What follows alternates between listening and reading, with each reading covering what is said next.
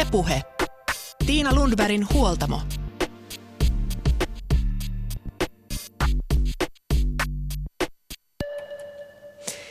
Mulla on viidesluokkalainen tytär ja viidennellä luokalla tapahtuu edelleen jännittäviä asioita koulumaailmassa. Nimittäin silloin käsitellään ihmisen biologiaa. Omalta osaltani mieleen on jäänyt ihmisen biologiasta ehkä se odotus alemmilta koululuokilta, kun odotettiin, että milloin se viides luokka tulee, kun alkaa ihmisen biologia. Ja noilta tunneilta ehkä mieleen jäänyt opettajan vaivautunut hymy. Ei sen enempää. Mutta jos mä ajattelen koko kouluaikaa ja kaikkea, mitä koulussa on opittu, kieliä, matematiikkaa, mitä kaikkea, niin aika vähän koulussa opittiin siitä, mistä me ihmiset koostumme. Siitä, mitä me olemme, miksi me olemme ja miten voisimme hyvin – mutta ei hätää. Tänään huoltamolla otetaan tämä tilanne haltuun. Kysytään hyvinvoinnin aakkosista ja kumotaan myös muutama sitkeästi elävä väittämä. Tervetuloa huoltamolle lääkäri Pippa Laukka. Kiitos paljon. Pitäisikö sun mielestä kouluissa, jo kouluissa opettaa ja ohjata enemmän siihen suuntaan, että ihmiset osais pitää itsestään huolta? Kyllä, ehdottomasti sen lisäksi, että mun mielestä koululiikuntaa pitäisi olla enemmän kuin nykyisellään, että et, et sen lisäksi, että myös sitten taas kotona pitäisi enemmän ottaa vastuuta siihen, että et me opetettaisiin meidän lapsia liikkujiksi ja arkiliikkujiksi ja hyötyliikkujiksi. Että se on kodin ja koulun yhteispeliä. Kyllä, sitä suurimmassa määrin. Mutta ongelma terveyskasvatuksessa ja valistuksessa on usein se, no tämä mun esimerkki tulee seksuaalikasvatuksen puolelta. Ensimmäisenä nostetaan ö, esiin uhkia ja vaaroja. Esimerkiksi nyt seksiin liittyviä uhkia ja vaaroja. Yksityiskohtaisesti käydään läpi sukupuolitauteja ja niiden oireita, pohditaan vahinkoraskauksia, pelätään AIDSia, eikä kukaan kerro sitten, että miten oikeasti pitäisi näihin asioihin suhtautua. Muutenkin terveysaiheissa tuodaan usein terveyskasvatuksessa enemmän vaaroja ja uhkia pöytään. Me kaikki tiedetään, että ylipaino on terveysriski, mutta ei sen terveysriskin toitottaminen auta, kun pitäisi oikeasti löytää keinoja ihmisten parempaan oloon. Mitä sä ajattelet? No, mä ajattelen, että että se tieto myös on lisääntynyt tässä aika paljon siitä, kun mä oon esimerkiksi ollut lääkärikoulussakin, että ei meille, ei koulussa eikä edes lääkärikoulussa kerrottu sellaisia asioita, mitä me nykypäivänä tiedetään sitten ihmisestä ja siitä, että et, et mitä meidän elimistössä kehossa tapahtuu, että et, et, et siinä me ollaan menty niin kuin hyvin tarkkaan e, tietämykseen solutasolle, että miten elintavat ne uhat vaikuttaa meidän kehoon ja, ja, ja kyllä mä itse itse näkisin, että se olisi tärkeää ymmärtää ne perusteet ennen kuin sitten ymmärtää, että, että minkälaisia haittoja ja vaaroja siitä voi koitua. Että muuten helposti siitä tulee vähän semmoinen, että negatiivinen ja ikävä asia siitä, siitä, siitä tota, omasta, omasta niin kuin kehosta ja sen huolenpidosta, että, että ehkä aletaan pelätä enemmän asioita, että mitä tekee väärin, kun että otettaisiin niin kuin vastuuta siitä omasta kehosta, että mitä mä voin tehdä, mitä mä voin tehdä ja miten pienillä asioilla voi tehdä, että et, et, et mä en usko yhtään siihen, että et voidaan tehdä jotain radikaaleja edä, elämänmuutoksia tai, tai, tai en usko dietteihin enkä, enkä mihinkään poppaskonsteihin enkä mihinkään hurahduksiin, että et, et ne, ne aika nopeasti on alasammuttu, vaan nimenomaan siihen, että jokainen ymmärtäisi ne perusteet siitä, että mitä omassa kehossa tapahtuu ja miten omilla teoilla voi vaikuttaa siihen kehon toimintaan. Ja kyllä mä näkisin, että se olisi hirveän hyvä, että sitä tulisi jo enemmän koulumaailmassa – ja toki sitä, sitä niin kuin terveystiedossa esimerkiksi niin käydään läpi, mutta se on, se on aika myöhään, että jos ajatellaan, että, että kyllähän se kiinnosti jo silloin viidennen luokalla, muistaa hyvin itsekin, että sitä odotettiin ja, ja, ja, ja se kiinnosti kovasti, että et, et silloinhan se olisi varmasti se tieto ollut hyvä kylvää, koska silloin olisi ollut otollinen, otollinen maaperä myös oppia näitä asioita ja ottaa vastuuta siitä omasta kehosta.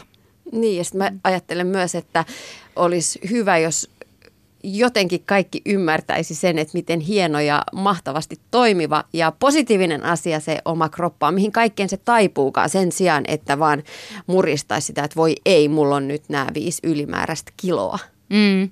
Niin kyllähän se ihmisen toiminnallisuus on ihan jotain muuta kuin mitä peilistä näkyy. Et se, on, se on just näin, että ihmisen ulkonäöstä ei paljon voi päätellä sitä, että mikä, miten se keho toimii, miten aineenvaihdunta toimii. Ja kyllähän se niin kun, sit taas niin kun nuorilla ihmisillä, jotka lähtökohtaisesti usein on terveitä, niin se on, se on myös niin hyvä tilanne, että ei ole vielä niitä vaivoja ja kremppoja, vaan, vaan itse pystyy, pystyy myös siihen vaikuttaa ja ennen kaikkea myös sitten se keho rakentuu silloin nuorena. Että jos me ajatellaan vaikka luustoa, niin se on parinkymmenen ikävuoteen asti, jolloin meillä, meidän elintavoilla on suuri merkitys, että miten me liikutaan ja mitä me syödään, että et minkälaiseksi se keho luulujuus muodostuu esimerkiksi, että, että ne, on, ne on hyvin tärkeitä ja arvokkaita vuosia sitten tulevien vuosikymmentenkin kannalta.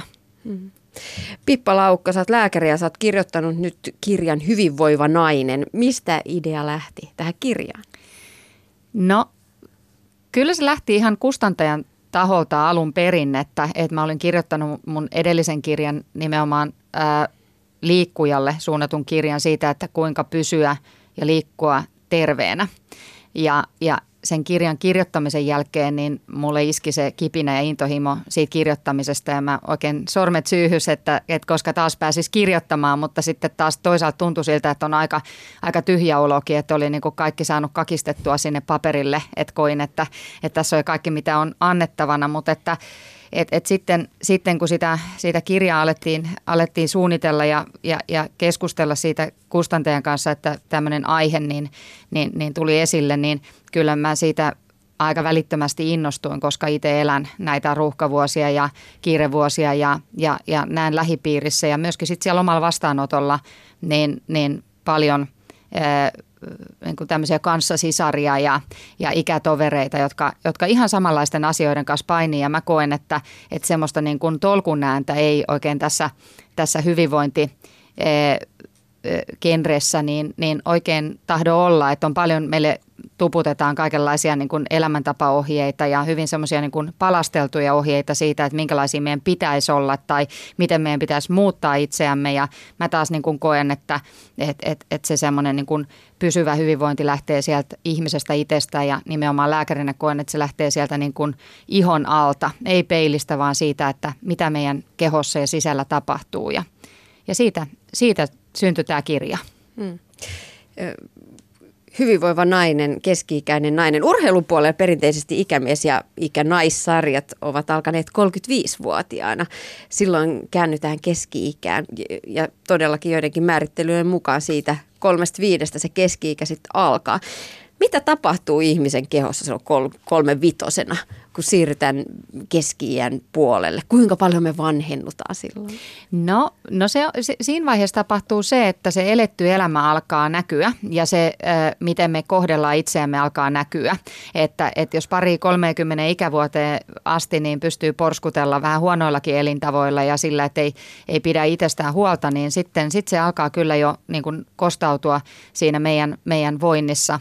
Niin sitten, sitten 35 ikävuoden jälkeen ja me tiedetään, että että esimerkiksi eh, monien pehmytkudosten niin rakenne heikkenee 30 ikävuoden jälkeen, verenkierto heikkenee ja vamma-alttius, esimerkiksi eh, jänne, repeämiä alttius kasvaa, että se on ihan tiedossa olevaa eh, faktaa, että, että näin käy ja, ja, ja, siinä vaiheessa niin kuin tietysti sitten, sitten pitäisi herätä siihen, että, että miten, miten, miten mun pitäisi elää, jotta mä voisin, voisin niin kuin saada sellaisen pysyvän terveyden. Ja moni ehkä tietää sen, sen fiiliksen, että, että, että kun menee johonkin – lukioaikaisen luokkakokouksen niin, niin jälleen tapaamiseen, niin huomaa, miten ihmiset on muuttunut.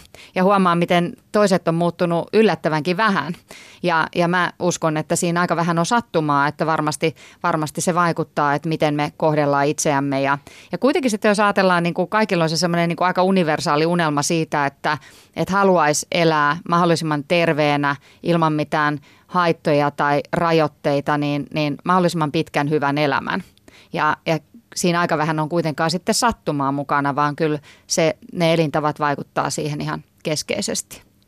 No jos on elänyt vähän miten sattuu siellä pari kolmekymppisenä ja sitten päättää kolmevitosena, että nyt, nyt täytyy tehdä jotain, niin pystyykö korjata suuntaa? Pystyykö niitä huonoja elintapoja ikään kuin keho unohtamaan sitten siinä vaiheessa, jos kääntyykin kohti terveempiä elintapoja?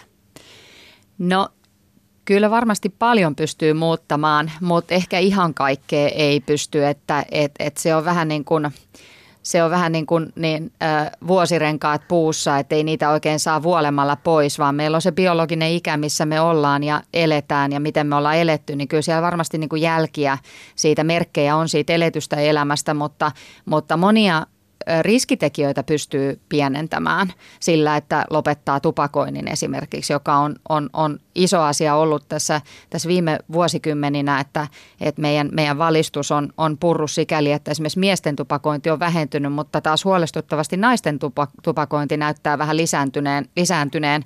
Ja, ja, ja se on tietysti semmoinen niin kuin huolestuttava asia taas sitten niiden solujen ja, ja sen tulevan elämän kannalta. Mutta että et, et kyllä, kyllä voi sanoa, että ei se koskaan ole liian myöhäistä. Mikään ei ole koskaan liian, liian myöhäistä, että niin kauan kun on elämää, niin on myös mahdollisuus korjata ää, niitä elintapoja. Hmm. No naisen elämässä tapahtuu keskimäärin aika paljon tuossa 30 kieppeillä. Ja jos puhutaan naisen terveydestä ja hyvinvoinnista, niin ei voida oikein ohittaa sitä tosiseikkaa, että nainenhan lapset tähän maailmaan synnyttää. Vaikka naisen kroppa on viisas ja hieno ja hyvin, hyvin toimiva, niin raskaus on valtava muutos ja ponnistus. Saati sitten synnytys siihen kaupan päälle. Synnyttäjien keski-ikä on noussut monella vuodella menneistä ajoista. Tänä päivänä eniten vauvoja syntyy 30-40-vuotiaille naisille. Siinä vaiheessa, kun vauva syntyy, niin moni nainen kokee, että äiti sysätään syrjää. Kaikkia kiinnostaa vaan se vauvan hyvinvointi, mikä sinänsä on tärkeää, mutta kyllähän tuore äitikin tarvitsisi opastusta muustakin kuin imetyksestä. Mm, Pippa Laukka, miten nimenomaan synnytyksen jälkeen naisen pitäisi pitää omasta kropastaan huolta? Naisen pitäisi kuunnella itseään ja pitäisi kuunnella sitä omaa kehoaan ja, ja lähteä niistä omista lähtötilanteista, että jos joku juoksee kuusi viikkoa synnytyksen jälkeen, niin jollekin toiselle se saattaa olla eh, ihan ihan se tilanne ihan, ihan niin kuin mahdoton, että et ei, ei siihen voisi kuvitellakaan vielä ryhtyvänsä, jos ei varsinkaan, jos ei ole aikaisemmin ö, rasittanut itseään juoksemalla tai, tai treenaamalla säännöllisesti. Et se on hyvin niin kuin, ö, kokonaisvaltainen tietysti se tilanne, kun on, on raskaana ja, ja synnyttänyt, että et, et siinä on mieli myllerryksessä ja, ja keho on myllerryksessä ja kyllähän kaiken kaikkiaan niin, niin, niin siitä toipuminen niin vie aikaa useita kuukausia, että, että sanotaan, että semmoinen puoli vuottakin voi mennä siihen, että, että kun se elimistö, elimistö taas sitten niin kuin asettuu uomiinsa, jos me ajatellaan vaikka siinä perspektiivissä, että missä vaiheessa naiselle tulee sitten kuukautiset taas, taas, taas raskausajan jälkeen takaisin, niin, niin kyllä, se, kyllä se vie aikaa ja, ja se vaatii aikaa sitten niin kuin siitä toipua. Että kyllä se oman kehon kuuntelu on tärkeää, mutta sitten tietysti se, että jos on jos on niin kuin ensimmäinen raskaus, niin, niin ei välttämättä sitä kokemusta ja tietämystä si, siitä, että miltä sen pitäisi tuntua ja kuulua, kuuluisi tuntua. Et ehkä siinä, siinä sitten ajattelisin, että täytyy olla itse vielä entistä aktiivisempi, että et, et haastaa, kysyä neuvolassa tai tämmöisissä matalan kynnyksen asiantuntijaorganisaatioissa, mistä voi saada sitten – tukea ja neuvoa. Ja sitten tietysti sitä vertaistukea niiltä, niiltä kanssasisarilta ja muilta synnyttäneiltä ja ystäväpiiriltä, niin sitä, sitä kautta ehkä sitä, sitä tietoa voi sitten siitä omasta, omasta niin kuin, ö, tekemisestä niin, niin sitten, sitten saada, että mitä, mitä, mitä siinä tilanteessa niin on hyvä tehdä. Mutta lähtökohtaisesti voisi sanoa, että ennen kuin se jälkitarkastus on tehty, niin siihen asti niin on hyvä antaa ihan elimistön toipua ja kudosten parantua. Ja sanoisin, että semmoinen oikein niin kuin tehotreeni, että, että ollaan siellä siellä niin kuin, ä, aerobisen alueen yläpuolella, niin se ehkä vielä kannattaa jättää sivuun. Tai sitten toisaalta niin, niin, niin ä, lihaskuntotreeni, jossa nostellaan maksimaalisia painoja, niin kyllähän siinä riski tietysti on, että saattaa saada jonkun tyrän tai, tai, tai sitten laskeuman. Että et sellaisia niin kuin ihan, ihan oikeasti voi, voi sit tulla, jos lähtee liian innokkaasti liikkeelle, mutta taas toisaalta sitten joku, joka, joka harrastaa painonnostoa tai, tai on urheilija, niin heillä se keho on ihan taas taas toisenlaisessa tilanteessa, että voi olla, että pystyykin ehkä tekemään sit jotain, jotain jo vähän, vähän aikaisemmin, mutta että ehkä urheilijoilla tietysti on se vielä, että – heidän keho on työkalu, että he on tottunut kuuntelemaan sitä ja he usein tunnistaa ne merkit siitä, että mitkä ei kuulu asiaan ja osaa ehkä tulkita sitä, sitä omaa keho, kehoa paremmin. Mutta että semmoiselle tavalliselle liikkujalle se voi olla vaikeaa kyllä niin kuin tietää, että mitä, mitä tässä nyt uskaltaa tehdä ja teekö me jotain väärin ja onko tästä haittaa ja miten, miten liikunta voi vaikuttaa sitten kudosten palautumiseen tai vaikka maidon tuotantoon. Että kyllähän siellä niin kuin äidinkin mielessä on siellä keskiössä kuitenkin se vauva, että aina sitä kantaa huolta siitä siitä, että, että, että teenkö jotain väärin, joka sitten koituu haitaksi sille, sille vauvalle. Mm. No itse mä ainakin yllätyin siitä, että meni hierojalle siinä vaiheessa, kun vauva oli yhdeksän kuukautta vanha. Ja hieroja sanoi, että vielä ei täällä Lantion seudulla niin kuin kaikki kudokset ole palautuneet entisille paikoilleen. Että niinkin pitkä aika. Mm. Et niin. Kyllä siellä kropassa paljon tapahtuu ja pitkään kestää se esimerkiksi, että miten vatsalihakset kuroutuu yhteen. Kauan mm. siinä menee? No sekin on yksilöllistä, että, että jos nyt niin kuin kolmen raskauden kokemuksella itse esimerkiksi ajattelen, niin kyllä niin kuin taas mulla on mennyt tosi nopeasti ilman, että olisin mitenkään itse siihen aktiivisesti vaikuttanut, niin en mä muista, että siinä kovin montaa viikkoa olisi mennyt, että olisi, olisi se vatsa, vatsa niin kuin palautunut ja se se, se, se tota, et, et kyllä, kyllä, kyllä mä niin kuin sanoisin, että et sekin, on, sekin on niin yksilöllistä, että ei siihen voi sanoa mitään, mitään yleistä, että et, et kuin nopeasti siihen nyt menee sitten. Toisilla menee kauemmin kuin toisilla, että ihmiset on erilaisia ihan, ihan kudostyypiltäänkin, että et toisilla, toisilla voi mennä siihen, siihen kauemmin aikaa. Mm. Mutta liikunta tekee hyvää äidille ja vauvalle ilman muuta liikunta tekee hyvää ja se on tärkeää, tärkeää molemmille. Että, et, et, ja erityisesti semmoinen liikunta, joka, joka on matalasykkeistä ja, ja, ja rauhallista liikuntaa ja ulkona liikkumista, niin se on oikein hyvä, hyvä kaikille äideille. Ylepuhe. Tiina Lundbergin huoltamo. Tänään huoltamolla otetaan haltuun ihmisen biologiaa. Vieraana on lääkäri Pippa Laukka. No jos kolmekymppisenä on hankittu vauvoja, niin neljänkympin korvilla moni tajuaa oman kuolevaisuutensa. Peilistä katsookin joku kurttuinen hahmo ja niin edelleen. Jos tavoitteena on elää satavuotiaaksi, niin kuinka paljon me voidaan Pippaa itse vaikuttaa omilla elintavoilla ja kuinka paljon geenit määrittää kohtaloamme? No nykytietämyksen mukaan niin me voidaan vaikuttaa erittäin paljon siihen meidän elinien odotteeseen. Ja jos nyt lähtökohtaisesti ajatellaan niin kuin länsimaissa, niin nyt syntyvistä tytöistä 50 prosenttia elää ennusteiden mukaan satavuotiaaksi. Et se on aika hämmentävää, kun ajattelee, että reilu sata vuotta sitten ihmisten keski-ikäinen eliniän odote oli 50 vuotta. Että et, et eliniän odote kasvaa eh, tai on kasvanut, mutta itse asiassa niin kuin nyt ennusteiden mukaan se ei enää tästä todennäköisesti kovin paljon kasva, mutta että et, et me ollaan saavutettu se lakipiste, mutta että nyt me pystytään vaikuttamaan niihin, niihin nimenomaan niihin vuosiin ja elämänlaatuun siellä, siellä elämän, elämän aikana. Ja, ja kyllä ö, ne vaikuttaa, ne elämän, elintavat vaikuttaa enemmän kuin geenit siihen, että et, et miten, miten me sairastutaan tai miten me pystytään torjumaan ennaltaehkäiseen niitä sairauksia. Että geeneillä on, on vaan kuitenkin osa eh, vaikutus siihen, siihen sairastumisriskiin, mutta paljon pienempi kuin moni ajattelee. Et monet ehkä ajattelee, että ei, ei, et, et meillä, meillä on syöpäsuku ja, ja, ja, ja meillä on aina sitä kaikilla sitä verenpainetautia ja, ja, ja, ja niin kuin niitä kansanterveyssairauksia, mitä, mitä, mitä monilla tosiaan on, on suomalaisillakin, mutta että loppujen lopuksi niin tieto on lisääntynyt, ylipäätään osataan seulua paremmin. Et monia asioita me, me, me, me tiedetään, että voidaan, voidaan omilla elämäntavalla vaikuttaa, mutta kyllä mä sanoisin, että elämäntavat niin on paljon tärkeimmät kuin ne geenit. Et, et ei, ei, ei se ole niin, että geenit on kerran peritty ja sitten on elämä menetetty. Mm. Niin, että me ollaan tällaista sukua, että kaikki ollaan tällaisia reheviä naisia ja ylipainoa on. Se on meidän suvun ongelma. Suomalaisista naisista lähes puolet on ylipainoisia ja lihavia on se 19 prosenttia. Mitä sä sanot, Pippa Laukka, kuinka paljon ylipainolla on tekemistä sen kanssa, että millainen on loppuelämä? No, mä en itse osaa ajatella sitä niin, että et, et jotenkin – jotenkin sitä, sitä terveyttä niin kuin suoraan, suoraan siitä painosta niin kuin lähdettäisiin arvottaa, kun me tiedetään, että, että se kehon koostumus on se, joka ratkaisee ja nimenomaan se lihaksen osuus siellä elimistössä, niin on tärkeää, että puhutaan nykyään laihoista läskeistä, eli, eli hyvinkin niin kuin hoikkavartisista ihmisistä, eh, joilla, joilla sitten lihas määrää on liian vähän ja rasvakudosta suhteessa taas enemmän. Ja sitten taas toisaalta voi olla ylipainoinen ihminen, jolla, jolla sitten on sitä lihasta niin, että se ylläpitää hyvää aineenvaihduntaa, sokeriaineenvaihduntaa ja rasva aineenvaihduntaa ja sitä kautta sitten sitä, sitä tehokasta energian käyttöä.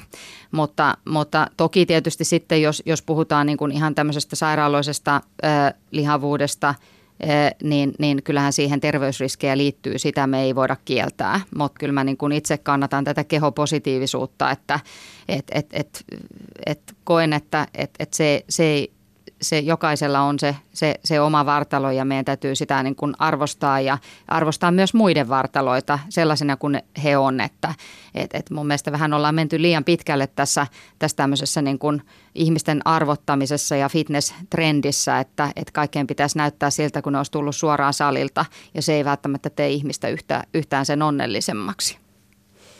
Niin ja onko meillä jotenkin kadoksissa se, että miltä näyttää oikea nelikymppinen nainen vaikka tässä kohdassa, joka katsoo oma peilikuvaansa ja pohtii sitä, että voi ei, noi viisi makkaraa tuossa vyötäröllä. Voi kun saisin ne pois, että näyttäisin siltä kuin kaikki kansikuvatytöt. Niin, ehkä ainakin se, että se voi aika shokkina tulla sitten, kun ö, lähestyy sitä vaihdevuosi-ikää, että mitä ihmettä, että mitä nämä makkarat nyt sitten on. Että voi olla, että jos on elänyt sellaisessa niin kuin nuoruuden illuusiossa ja siinä, mitä, mitä niin kuin mediassakin suitsutetaan, että miltä meidän pitäisi näyttää ja että jotta me oltaisiin niin kuin kauniita ja terveitä ja hyväksyttyjä ja tehokkaita, niin se totuus voi olla toisenlainen, koska kuitenkin tosiasia on, että et, et meidän keho muuttuu ja, ja, ja me muututaan siinä mukana niin vuosien – vuosien myötä. Mutta että et, et kyllä mä taas niin kun ajattelen, että et moni nelikymppinen, ainakin mitä mä oon kohdannut, niin, niin, niin sieltä alkaa niin kuin pilkistää myös se järjen ääni, että moni ajattelee, että, että, että hei, että, että tulee se armollisuus ja, ja vapautus itselleen siitä, että että että, että ei tarvi olla täydellinen ja toisaalta niin kuin ymmärrys siitä, että kukaan meistä ei ole täydellinen. Ja, ja jos me ajatellaan niin kuin ikääntyviä naisia, niin – niin kyllä mun mielestä on kiehtova nähdä ne elämän kerrokset ja se elämän kokemus ja, ja, ja, ja se ihminen siinä, siinä kohdata se ihminen, että, että semmoinen aitous, niin, niin kyllä se kuitenkin niin kuin koskettaa ihmistä enemmän kuin joku semmoinen niin kuin muotokuva – tai, tai kuva jostain toisesta ihmisestä. Että, että se, on, se on niin pinnallista ja, ja mä uskon, että tämmöistä niin kuin pinnallisesta trendistä ehkä sitten siinä vaihdevuosissa on ainakin mahdollisuus tarttua siihen, että, että ei tarvitse niin paljon pingottaa sen, sen puolesta ja vetää vatsaa koko ajan sisälle. Mm. Mutta kuitenkin Pippa Laukkosa mainitsit tuossa, että lihaksia on hyvä olla ja kun ikää tulee, niin tiedetään, että, tai moni on kuullut, että liha, lihasmassa katoaa iän myötä. Onko se totta? Kyllä se on totta, että et se liittyy siihen, siihen vaihdevuosi-ikään naisilla. Kyllä miehilläkin tapahtuu sama ilmiötä, mutta naisilla tietysti tämä vaihdevuodet on, on vielä semmoinen niin kuin selkeä käännekohta, jossa estrogeenituotanto vähenee ja sen myötä sitten aineenvaihdunta, hormonitoiminta elimistössä muuttuu ja, ja se vaikuttaa nimenomaan myös sitten siihen lihasmassan määrään. Eli lihasmassa vähenee vuosien myötä, mikäli niistä lihaksista ei pidetä huolta. Ja siinäkin tietysti on se, että ei, ei niinkään ratkaise se, että miten isot lihakset on, vaan kuinka paljon sitä lihasta on. Että niitä lihaksia ei välttämättä niin kuin pysty näkemään päältä päin, vaan kyllä se lihasmassa on tuolla meidän, meidän sisällä. Että et, et se, se ei, ei, ei, ei, ei tarkoita sitä, että et pitäisi, pitäisi näyttää niin kuin podarilta, jotta olisi terve, vaan, vaan nimenomaan se, että, että sitä lihasta – lihasta siellä elimistössä on. Millaista lihaskuntoharjoittelun sitten pitäisi olla? Ihan tavallista hyötyliikuntaa. Et, et, et sitä, että et, et, et, äh, kävellään, pyöräillään, äh, hölkätään, kiivetään, haravoidaan, kyykätään. Ihan sellaista, mitä voi tehdä kotona. Äh, mielellään kaksi kertaa viikossa vähintään, jos ajatellaan sitä niin kuin ihan lihaskuntotreeninä, mutta että, että se ei vaadi sitä, että pitäisi, pitäisi hankkia jotain salikorttia tai lähteä jonnekin, vaan kyllä hyvän lihaskuntoharjoittelun voi tehdä ihan kotona. Ja, ja mielellään sellaisia harjoitteita, jotka on kokonaisvaltaisia, isoja lihasryhmiä harjoittavia, kyykkyjä, hyppyjä, X-hyppyjä, punnerruksia, burbeita, että se tähän voi tehdä kotona kuntopiirin ja vaikka sitten niiden lasten kanssa niin jumpata yhdessä, yhdessä että se ei vaadi sen, sen ihmeempää, mutta että, että pari, pari kertaa viikossa niin, niin sen tyyppistä treeniä olisi hyvä – hyvä tehdä säännöllisesti. Ja toki sitten tietysti niin kuin iän myötä, jos puhutaan sitten niin kuin oikein ikäihmisistä, että on, on plus 70-vuotiaita, niin sitten se lihaskuntotreeni voi olla esimerkiksi sitä, että, että tekee toistetusti tuolilta nousuja. Et, et, et se, että et, et sillä on iso merkitys sitten siihen taas siihen niin kuin keskivartalon lihaskuntoon, lihashallintaan ja toimintakykyyn ja muun muassa sitten tapaturmariskin pienentämiseen. Mm. Mun eräs personal trainer ystäväni sanookin, että nyt kannattaa tehdä niitä kyykkyjä, koska ne on ne lihakset, jotka teidät nostaa ylös sitten 70 kun kaadutte. Mainitsit vaihdevuodet. Vaihdevuodet on vähän sellainen niin kuin vaiettu asia naisen elämässä. Milloin ne alkaa? No sekin on taas yksilöllistä. Tähän ei voi antaa nyt ihan suoraa vastausta sulle, että milloin ne alkaa. Että toisilla voi alkaa jo kolmekymppisenä ja, ja kuitenkin keskimäärin ne alkaa siinä vähän alle 50 iässä. Ja, ja jälleen kerran taas se on semmoinen hyvin yksilöllinen prosessi, että joillain vaihdevuodet kestää e, muutama vuoden ja toisilla kestää kymmenen vuotta ja suurimmalla osalla jotain siltä väliltä. Ja, ja toisilla voi vaihdevuodet mennä ohi suht oireettomasti ja taas toiset sitten kärsii suunnattomasti niistä, niistä oireista, että et, et sekin on, sekin on hyvin, hyvin yksilöllistä, että miten, miten ne, ne, ne vaihdevuodet sitten, sitten kohtelee. Mm. No toinen seikka, mikä me tiedetään ikääntyessä on se, että luusto haurastuu, naisilla erityisesti. Miksi nimenomaan naisilla? No se on se nimenomaan se estrogeeni, joka vaikuttaa siihen, siihen meidän luun aineenvaihduntaan. Ja, ja, ja toisaalta sitten, sitten tietysti se ravinto on yksi merkittävä tekijä ja monet naiset kärsii kalsiumin saannin puutteesta. D-vitamiini kanssa tietysti näillä täällä pohjoisella pallonpuoliskolla on sellainen tekijä, joka edistää sitten sen kalsiumin imeytymistä, että se on myös sen saanti on niukkaa täällä, jos ei sitä, sitä sitten ota ravintolisänä talviaikana, mutta että ne tekijät on sellaisia, jotka vaikuttaa ja tietysti sitten liikunta ja liikunnan puuteet, jos ajatellaan, että et, et niin kun, ä, iso osa, parikymmentä prosenttia naisista liikkuu liian vähän säännöllisesti ja liikunta – Eh, on tärkeä osa sitä luun lujuutta ylläpitäviä elin, elintapoja. Eli, eli se luu tykkää siitä, että tulee tärinää, iskuja, hyppyjä, sivuttaissuuntaisia liikkeitä ja, ja, ja eri, eri suunnista tulevaa kuormitusta. Ja sitten jos kiirehtii autolta töihin ja istuu toimistossa kahdeksan tuntia ja, ja, ja sitten palaa kotiinsa, niin sitä liikuntaa ei vaan tule riittävästi. Et se on myös sellainen asia, mikä pitäisi jokaisen niin kuin tietyllä tavalla tiedostaa, että miten olen kohdellut luurankoani tänään ja onko jotain, millä voisin hemmotella luitani tänään.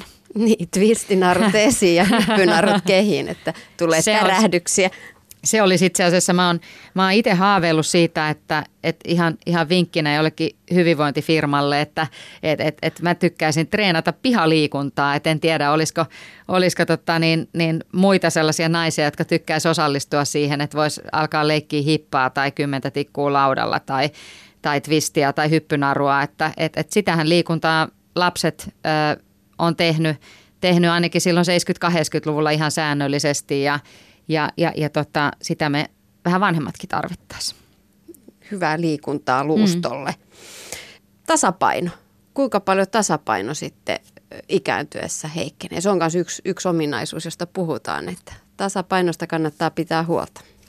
Kyllä, Kyllä se heikkenee tasaisesti, varsinkin jos ei sitä harjoita tai ole harjoittanut, että et, et tasapaino, tasapainolla on iso merkitys nimenomaan sitten taas sitten sen tapaturmariskin kannalta ja sen kannalta, että jos, jos sitten kaatuu ja, ja, ja tulee esimerkiksi lonkkamurtuma, niin me tiedetään, että sitten taas lonkkamurtumiin liittyy iso kuolleisuusriski sen ensimmäisen vuoden aikana, että se on niin kuin synkkä se ennuste, että, että se, se johtaa niin kuin aika ikäviin, ikäviin seurauksiin sitten, niin kuin jos, jos on tämmöinen lähtökohtaisesti tämmöinen haaste sen oman tasapainonsa kannalta, mutta että, että kyllä se heikkenee, mutta, mutta se on myöskin semmoinen yksilöllinen asia, että miten se, miten se ihmisillä, ihmisillä sitten heikkenee, mutta tasaisesti ja varmasti, jos ei sille jotain tee paljon pitäisi tehdä erilaisia asioita. Nyt mä huomaan, että me mennään taas vähän tällä uhkakuva edellä.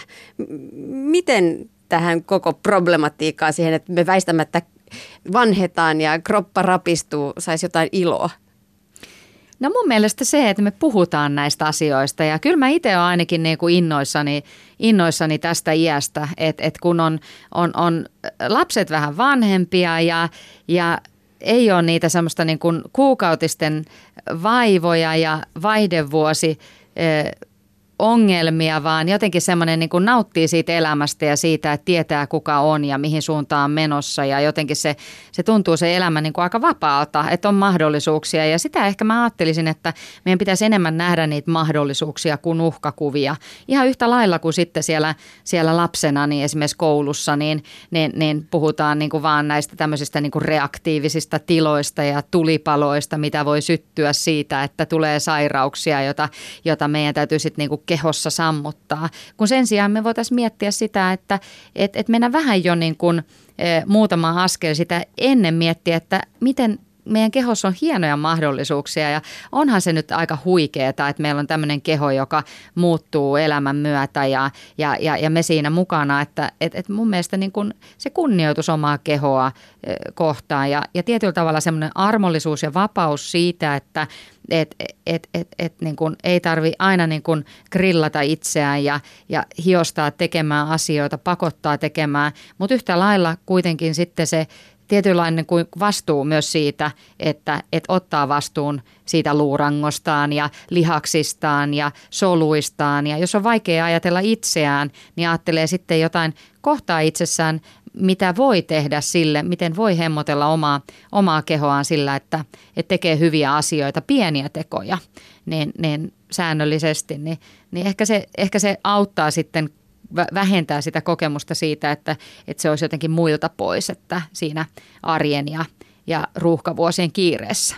Se ehkä mua itteeni ainakin auttaa, että mä välillä mietin sitä pikkupippaa itsessäni ja sitä pikkusta tyttöä, mikä on kuitenkin niin kuin osa mun historiaa ja mä mietin sitä, että miten mä voisin hemmotella sitä – ihmistä itsessäni ja jotenkin niin kuin kannan sitä mukanani ja, ja, ja pidän huolta siitä. Ja, ja sitä kautta ehkä on helpompi sitten ajatella myös, että tekee niitä hyviä ö, asioita itselleen, kun, kun miettii, miettii sitä omaa historiaa ja sitä polkua, mitä on kulkenut. Ylepuhe. Tiina Lundbergin huoltamo. Tänään huoltamolla vieraana on lääkäri Pippa Laukka ja nyt siirrytään vatsan alueelle. Mä kuulin sen ensimmäisen kerran joogasalilla ja sitten kaikuja on kuulunut sieltä täältä. Suolisto on ihmisen toiset aivot.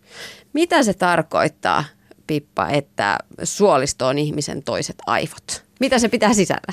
No oikeastaan yksinkertaisuudessaan se tarkoittaa sitä, että meidän aivojen välittäjäaineista iso osa valmistuu suolistossa. Eli meidän suoliston voinnilla on merkittävä rooli myös meidän mielen toiminnassa ja meidän henkisessä hyvinvoinnissa.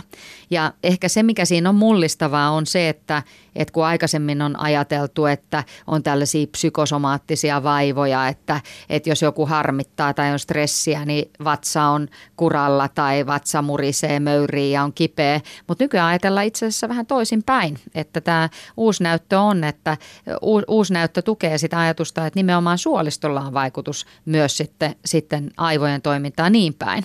Eli se on vähän niin kuin kaksisuuntainen tie, iso valtatie, että miten, miten, miten meidän, meidän henkinen hyvinvointi vaikuttaa suolistoon ja toisaalta toisinpäin, että miten meidän suoliston vointi vaikuttaa sitten taas, taas meidän mielialaan ja, ja, ja se tiedetään, että se voi altistaa esimerkiksi tämmöiselle ahdistukselle ja stressille ja masennukselle ja, sitten jos me hoidetaan vain tavallaan sitä mieltä ja unohdetaan se suolisto, niin me tavallaan hukataan se juurisyy.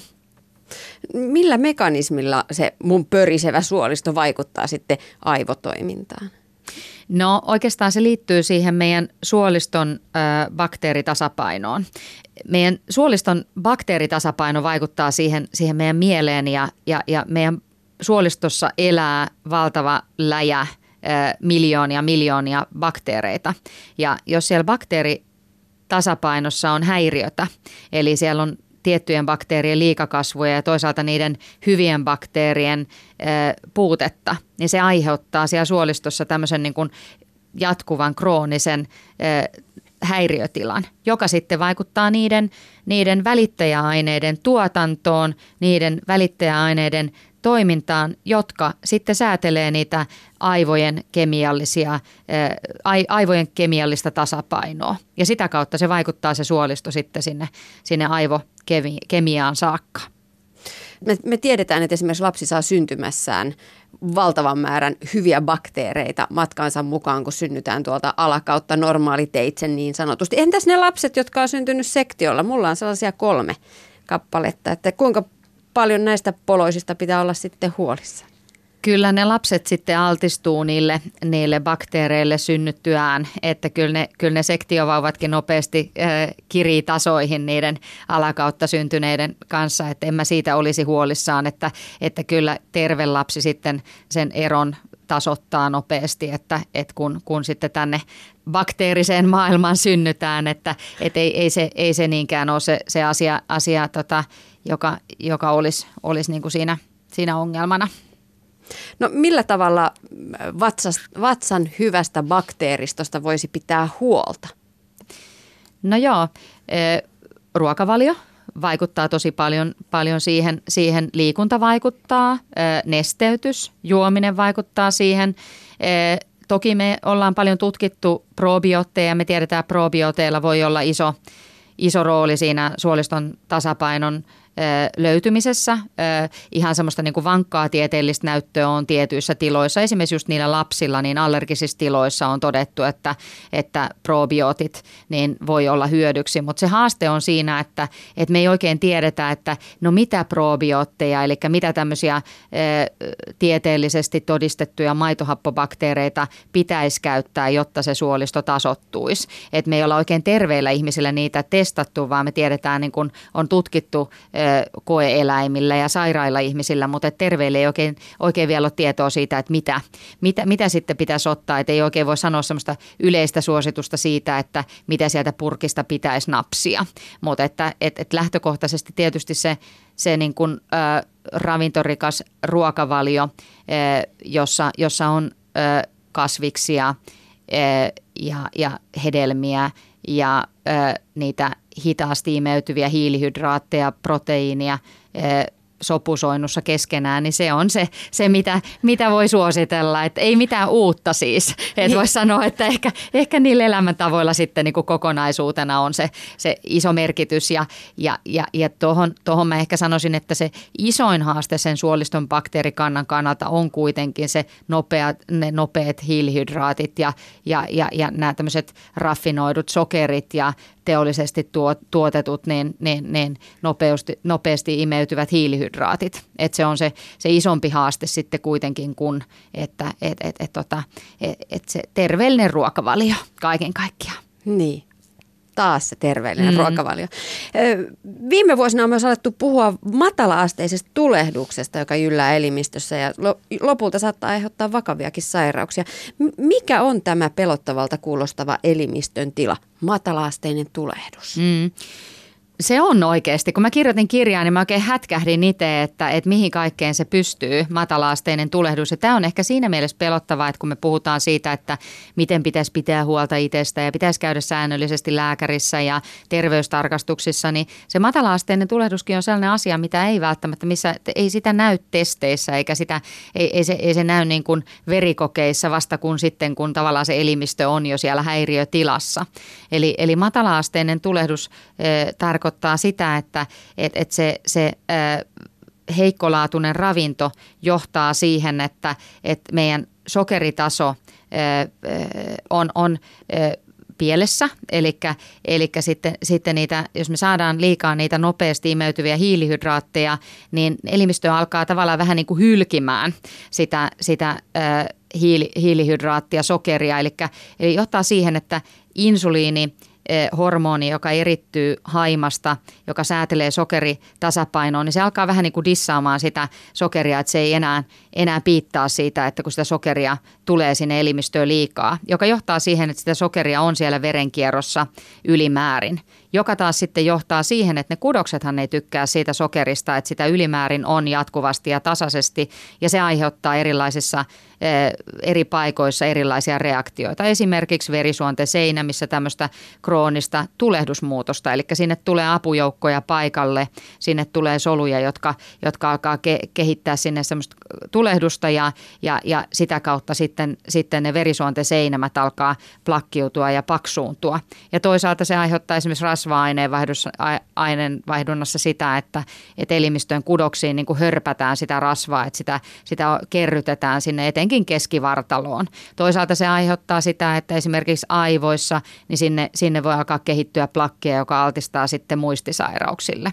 Että, että siitä se oikeastaan se matalaasteinen tulehdus on, johtuu, että et, et sokeriaineenvaihdunta on pielessä, joka aiheuttaa siellä eri kohdeelimissä erilaisia reaktioita, jotka sitten eskaloituu vuosien, vuosikymmenten saatossa sairauksiksi, jotka sitten ovat vakavia. Vältteletkö sä itse täysin sokeria, valkoista sokeria? En. en, en välttele, että, et, et, mutta, mutta tota, e, kyllä mä tiedostan sen ja, ja e, ehkä, ehkä sen nykyään teen, että jos mä syön jonkun vaikka suklaapatukan, niin mä aika usein sitten samaaikaisesti otan jonkun hedelmän, e, jonkun vähän hitaasti imeytyvämmän hiilihydraatin, joka sitten, sitten niin kuin tavallaan kompensoi sitä olotilaa, koska mä itse olen huomannut, että jos mä syön liikaa sokeria kerralla, niin mulla tulee huono olo. Eh, mä tykkään kyllä sokerista, mutta että mä huomaan myöskin sen, että sitä sokeria rupeaa tekemään mieli, jos ei ole syönyt kunnon ruokaa. Että et kyllä, kyllä, se, kyllä se semmoista on niin kuin oppia ikä kaikki. Hmm. No, miten matalaasteisesta tulehduksesta voi päästä eroon? No, No mitäs veikkaisit?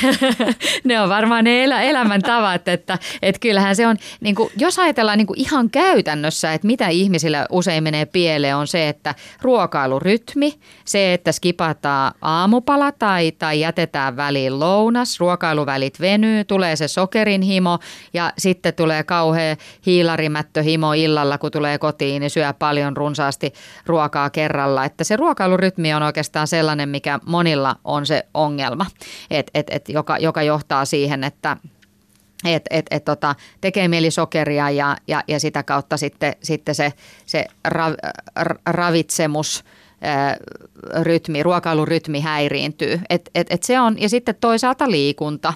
Et liikunta tasoittaa sitä sokeritasapainoa ja, ja se parantaa sitten tietysti niin kuin sitä lihasmäärää, eli lihasten treenaaminen, se parantaa sitä aineenvaihduntaa, eli, eli nimenomaan sitä, että käytetään, käytetään sitten niitä, niitä, sitä energiaa, elimistön energiaa hyödyksi, joka, joka sitten taas estää sitä, ettei sitä kerry sinne elimistöön. Et, et nämä oikeastaan kaksi asiaa, jos niin kuin voisi sanoa, että mitä kannattaisi tehdä välttääkseen matalasteista tulehdusta, niin liikkuu säännöllisesti ja pitää ruokailurytmin säännöllisenä. Niin mä sanoisin, että ne on tärkeimmät asiat, koska ne on ne, mitkä on ne yleisimmät asiat, mitä taas näen vastaanotolla, että ihmisillä usein mättää. Että ei se ole siitä kiinni, etteikö tietäisi esimerkiksi, että aa, että ai jaa, että et, et, et, et viinerit on epäterveellisiä tai että et kannattaisi syödä vihreitä vihanneksia. Että kyllä ihmiset tietää ja se tietämys on niin kuin mä sanoisin, että suomalaisilla on hyvällä tasolla. Että kyllä näistä niin kuin puhutaan ja näistä on kuultu, mutta että miten sen saisi sitten jotenkin siihen omaa arkeen. Ja nimenomaan sillä lailla, että voisi niin kuin ajatella, että miten hemmottelen niitä solujani tai sitä pientä ihmistä tai mikä se onkaan se kohta itsessään, että mikä puhuttelisi itseään, että mitä hyvää teen tänään itselleni. Niin, niin se on mun mielestä semmoinen, semmoinen ehkä ajatus, mitä, mitä jokaisen, jokaisen kannattaisi miettiä päivittäin ja säännöllisesti. Huoltamolla vieraana tänään on lääkäri Pippa Laukka.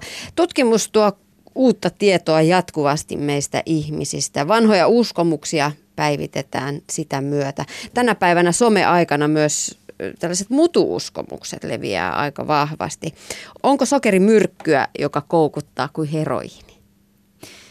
Niin, kyllä varmaan sokeri olisi kielletty, jos olisi joskus, joskus tota keksitty, että kuinka, kuinka haitallista se on niin kuin länsimaissa. Sokeri on myrkkyä, jos muut elintavat on retuperällä ja jos sitä nautitaan ylimäärin, niin kyllä me tiedetään, että just tämä sokeriaineenvaihdunnan häiriö niin, niin on, on ihan oikeasti iso ongelma, jos ajatellaan, että Suomessakin 400 000 naista kärsii tämmöisestä esidiabeettisesta tilasta, eli siitä, että sokeritaso on, verensokeritaso on jo noussut, niin sitten kun tuossa niin kun äsken puhuttiin, niin, niin mitä se sitten aiheuttaa, niin kyllä se on, on omalla tavallaan myrkkyä elimistölle ja, ja, ja se on nopeasti saatavaa energiaa, sitä helposti napataan mukaan sieltä kaupan hyllyltä ja, ja, ja sitten toisaalta kun ajatellaan, että nykyään meillä kuitenkin niin, niin, niin on hyvin tarjolla sitä, sitä ruokaa, ravintoa, että et, et, et ei varmasti niin kuin, ö, kovin monen tarvitse kärsiä siitä, siitä niin kuin nälästä tai, tai ruoan puutteesta. Pakkauskoot on kasvanut, se on myös yksi sellainen, mikä vaikuttaa, että et, et, et, et, että kyllä nämä asiat on sellaisia, mitä siinä niin kuin arjen elämässä niin, niin tekee siitä sokerista myrkkyä. Entä sitten hiilarit? Niitäkin välteltiin jossain vaiheessa. Niin, se, mä toivon, että se alkaa vähän olla jo ohi, että semmoinen proteiinitrendi ja hiilarien välttely. Että kyllä hiilarit kuuluu siihen terveelliseen ruokavalioon ja hiilareissa tietysti kannattaa kiinnittää huomiota nimenomaan siihen laatuun että et nauttisi niitä hitaasti imeytyviä hiilareita, jotka pitää sitä verensokeria tasaisena. Siitä on itse asiassa vaikutusta myös siihen koko e, siihen arjen rytmiin, semmoiseen univalverytmiin, että monet, jotka, jotka potee esimerkiksi uniongelmista, niin, niin, niin äh, saa apua siitä, että ne tasoittaa sitä ruokailurytmiä ja huolehtii siitä, että et, et, et siinä ruokavaliossa on äh, hyviä hiilihydraatteja heti aamusta lähtien ja se ruokaväli pysyy säännöllisenä ruokailurytmiä ja, ja sitä kautta se tukee sitten sitä elimistön aineenvaihduntaa ja, ja, ja, ja ehkä sitä auttaa siinä, että on helpompi nukahtaa myöskin, että et, et kyllä, kyllä siellä on niin kuin hyvin kokonaisvaltainen vaikutus sillä, että mitä me pistetään suuhun. No kuinka paljon erilaisia proteiinipatukoita ja proteiinishakereita, pirtelöitä tavallinen kuntoilija sitten tarvii ihan oikeasti? No ei välttämättä yhtään. Että kyllä mä näkisin, että nämä tämmöiset patukat ja e, pirtelöt, niin, niin ne on tarvittaessa satunnaisesti nautittavia lisukkeita siihen, siihen terveelliseen ruokavalioon, Et kun huolehtii siitä, että sitä se, se ruoka, ruokailurytmi on säännöllinen ja toisaalta sitten sen, sen treenin treeniä ennen on, on hyvä huolehtia siitä, että on energiavarastot riittävällä tasolla, että, että siitä ateriasta, edellisestä ateriasta on joitakin tunteja aikaa. Ehkä sitten voi vielä sitten ennen treeniä ottaa siinä jotain välipalaa, että saa ne energia, energiatason sitten, sitten niin kuin optimoitua. Ja sitten toisaalta sen treenin jälkeen, niin kyllä mä sanoisin, että kyllä mä itse ottaisin sen patukan, tai otankin itse asiassa sen patukan asemasta esimerkiksi jonkun, jonkun ää, maitopohjaisen tai jukurtin esimerkiksi, niin se on ihan oiva vaihtoehto sen patukan asemasta. Mm, punaviini on terveellistä. Mitä sanot tästä väittämästä? No tästähän, tästähän tuli sellainen kansainvälinen konsensus viime vuonna, että alkoholilla ei ole terveysvaikutuksia, että sillä ei ole terveyttä edistäviä vaikutuksia. E, ehkä joku voi kokea, että siitä on sosiaalisesti myönteisiä vaikutuksia siitä, siitä juhlahetkestä, kun nauttii lasin pari viiniä hyvässä seurassa, mutta ei sillä lailla, että se edistäisi esimerkiksi sydän- ja verisuonisairauksien ennaltaehkäisyä. Tämä on aika paljon muuttunut itse asiassa ja mä tiedän, että kollegapiirissä on vielä, vielä sellaisiakin kollegoja, jotka sitä alkoholia saattaa suositella niitä iltahömpsyjä tai konjamiinia iltaisin, mutta että et, et silloin kun mä oon ollut lääkärikoulussa parikymmentä vuotta sitten, niin silloin opetettiin vielä, vielä että et, et kohtuudella nautittuna alkoholi sisältää terveysvaikutuksia, mutta että nyt se on kumottu sitten, että, että et ei, ei valitettavasti ole. Joskaan kohtuukäytöllä ei ole haittaa, mutta että se, että ei siitä hyötyä ole terveyden kannalta. Tässä on nyt käyty tunnin, vajaan tunnin aikana ihmiskroppaa läpi päästä varpaisiin. Hyvinvointi ei ole pelkästään solu- ja molekyylibiologiaa, vaan se on myös mielen hyvinvointia. Mitkä asiat itselläsi, Pippa Laukka, pitävät mielen virkeänä ja hyvänä? No liikunta ja läheiset ihmissuhteet. Et ne on oikeastaan niitä ihan, ihan mitkä, mitkä pitää mun mielen hyvänä ja välillä vähän haastaakin sitä mieltä, että, että jos, on, jos ei pääse lenkille, kun on flunssa tai jos on jotain kärhämää vaikka kotona, niin, niin se tietyllä tavalla niin kuin sitten taas myös tuo sitä, sitä sitä perspektiiviä, että sitten taas osaa arvostaa sitä, että et, et on mukava, mukava treenata terveenä tai, tai, tai on, on niitä sellaisia hyviä hetkiä. Ja kyllä ehkä mä lisäisin tuohon vielä, että se sauna on myös mulle sellainen, että, että mä, mä suorastaan kärsin ulkomailla, että jos mä en pääse saunaan, että se on mulle semmoinen hyvin, hyvin tärkeä osa sitä, sitä arkista hyvinvointia. Sä kirjoitat kirjassasi Hyvinvoiva nainen yhdysvaltalaistutkimuksesta, jonka mukaan optimistit elävät pidempään. Miten voisi jumpata omaa elämän asennettaan positiiviseen suuntaan, positiivisempaan suuntaan? Suomalaiset ollaan vähän negatiivissävytteistä kansaa. Niin, mä itse ehkä tuossa justiin tuosta sain, sain hyvän kokemuksen, kun, tai, tai hyvän huonon kokemuksen, kun mulla käsi murtui pahasti ja, ja, ja neljättä leikkausta jo tässä suunnitellaan ja, ja, ja sitten kuulin käsikirurgilta, että et, et ei ole todennäköistä, että mä niin kuin tässä elämässä pystyisin nyrkkeillä tai, tai punnertaa. Ja, ja tietysti liikkujalle se on kova tuomio, jos ei jotain pysty tehdä, mutta sitä sitten vähän aikaa murehdin ja märehdin ja sitten mä mietin, että, hmm, että mä oon ehkä punnertanut viimeksi kymmenen vuotta sitten, enkä ole koskaan nyrkkeillyt. Ja, ja, ja toisaalta niin kuin se toi perspektiivi siihen, että ehkä mä keskityn siihen, että mitä mulla on ja mitä mä voin tehdä. Ja kyllä mä sanoisin, että se on ehkä semmoinen, että ei mietitä siinä ikääntymisessä esimerkiksi sitä, että mitä on, minkälaisia ennätyksiä on juostu 20-vuotiaana, vaan iloitaan siitä, mitä nyt pystyy tekemään. Vaikka olisi vähän vaivaa ja, ja kremppaa ja, ja, ja sellaista, sellaista rajoitetta, mutta et kuitenkin se, että et, et, et, et niin kauan kun on sitä elämää ja on mahdollisuuksia ja vaihtoehtoja ja, ja niillä täytyy mennä niillä, mitä, mitä sillä hetkellä on annettu. Ehkä sitten vielä, vielä tuohon lisäisin sen, mikä tuossa itse, itselleni jotenkin lämmitti, kun mä sain, sain todella koskettavan, mukavan palautteen erä, e, eräältä ikä, ikätoverilta, niin naiselta, niin mä ajattelin, että ehkä meidän pitäisi vähän enemmän kehua toisiamme, antaa sitä positiivista palautetta. Ja, ja, ja mä itsekin mietin sitä, että koska mä oon niin viimeksi sanonut jollekin jotain sellaista, joka teki mulle yhtä hyvän, hy, joka teke, teki sille toiselle yhtä hyvän olon kuin mulle mulle se, se, se mukava palaute, että, että ehkä se on, että me kannustettaisiin toisiamme ja oltaisiin positiivisempia eikä, eikä vaan niin kuin kyräiltäisi ja mentäisi niin kuin hartiat lysyssä ja kyyryssä mietittäisi niin kuin sitä, sitä omaa napaa. Ja, ja, ja toisaalta se, että vaikka me mietitään sitä omaa kehoakin ja sitä meidän omaa hyvinvointia, niin se ei tarkoita sitä, että se olisi muilta pois, vaan päinvastoin, että silloin kun me voidaan paremmin, niin myöskin sitten, sitten me voidaan olla niille niille ihmisille siinä meidän, meidän ympärillä, niin voidaan olla, olla parempia ja, ja hyvinvoivampana, niin ollaan heille myös sitten, sitten meillä on ehkä vähän enemmän annettavaa. Ja ystävyyssuhteet. Itse olen aikuisiellä palannut takaisin telinevoimistelusalille ja se yhteisöllisyysvoima pursua sieltä meidän naisporukasta, kun tsempataan toisiamme ilon kautta. Se ei ole enää kilpailua niin kuin joskus nuorempana kilpailtiin, vaan nyt kaikki niin kuin kannustaa toisiaan ja iloitsee siitä, jos joku oppii jotain uutta.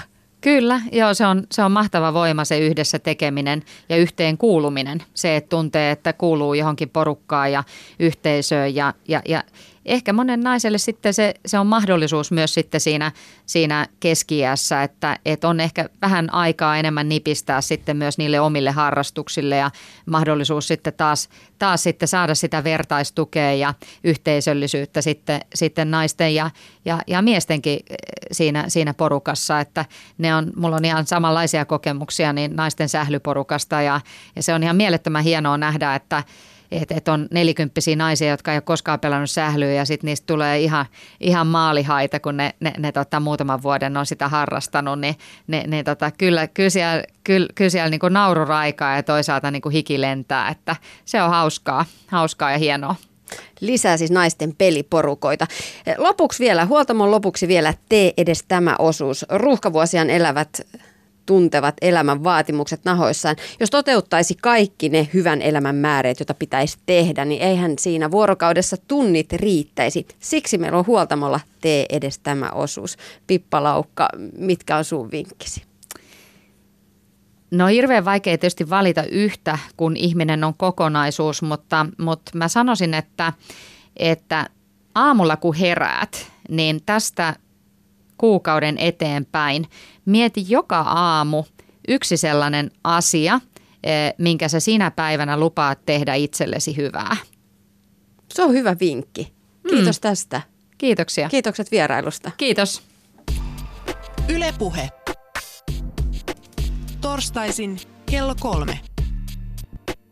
Tiina Lundbergin huoltamo.